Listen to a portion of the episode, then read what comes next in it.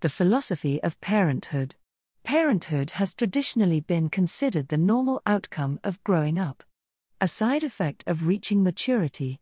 Across Europe and the US, only 10% to 20% of adults remain childless or, more positively, child free.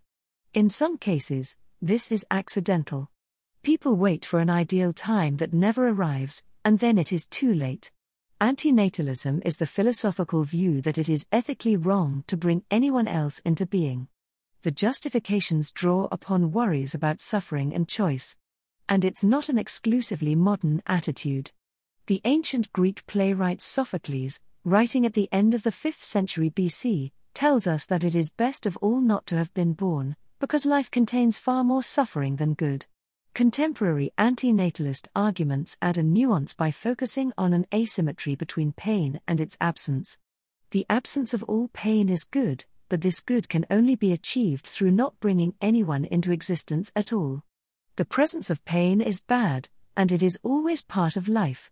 So why forego the certainty of a good thing for the certainty of many bad things? It is curious that while good people go to great lengths to spare their children from suffering, few of them seem to notice that the one, and only, guaranteed way to prevent all the suffering of their children is not to bring those children into existence in the first place. Other versions of antinatalism focus instead upon the fact that nobody chooses to exist. Existence is thrust upon us. Inconveniently, this suggests that the vast number of teenagers who tell their parents, I didn't ask to be born, may in fact be budding philosophers. The problem with antinatalism Antinatalist arguments can sound like something from Oscar Wilde, rather than practical guidance for life. This makes them difficult to challenge. However, one popular response is to say that a refutation is unnecessary. Having children is part of the canvas on which ethics is painted, rather than part of the picture. The ethical picture can change, but the canvas is not optional. It holds our way of human life in place. Individuals can choose to procreate or not to procreate, but rejecting parenthood entirely has no place within a good society. Critics find this response evasive. Many of us also wonder why humans are drawn toward parenthood and what we might be missing if we choose not to procreate. Schopenhauer answers the why question in The World as Will and Representation, 1818, by claiming that biology overrides sound judgment and tricks us into producing the next generation. But is it really a trick? After all, there do seem to be some important good things bound into parenthood. The philosophical benefits of parenthood. Plato's Lysis struggles to identify these good aspects of parental care. His central character, Socrates, gives some young men a hard time when they cannot identify what benefit they bring to their parents. What they fail to recognize is that the goods of parenthood involve seeing a child grow and mature, and finding meaning in the process. This recognition of the role played by care for others is also present in many religious traditions, particularly in the ways that they address life's sufferings. Buddhists celebrate the rebirth of enlightened humans into a world of suffering in the hope that they may help other beings. Confucians highlight that, across generations, children can care for parents and grandparents.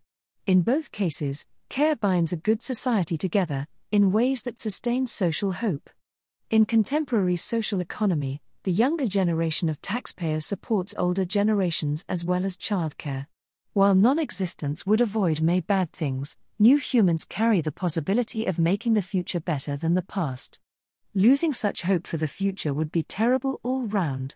Focusing instead on the lack of choice exercised by a non existent, unborn human generates interesting philosophical puzzles, but bypasses what runs philosophically deep. Such as the wonder that the female body is where the creation of all humans happens, the place where every pianist, pickpocket, and antinatalist starts out. The female power to give birth also counteracts complex forms of sociocultural control and sets in motion practical problems who will become family members of a new human. Will relatives and our wider society care in the right ways? Women must make the final decision about giving or not giving birth. At the same time, to give life a sense of meaning, we share our lives with friends, life partners, and children. Disappointment, joy, and loss are part of the package. Even Schopenhauer, who spurned parental love, felt the need to lavish care upon his beloved dog. We can love and find meaning without having children. But parenthood is one of our more entrenched ways of trying to live meaningful lives. For some, there may be no other workable path.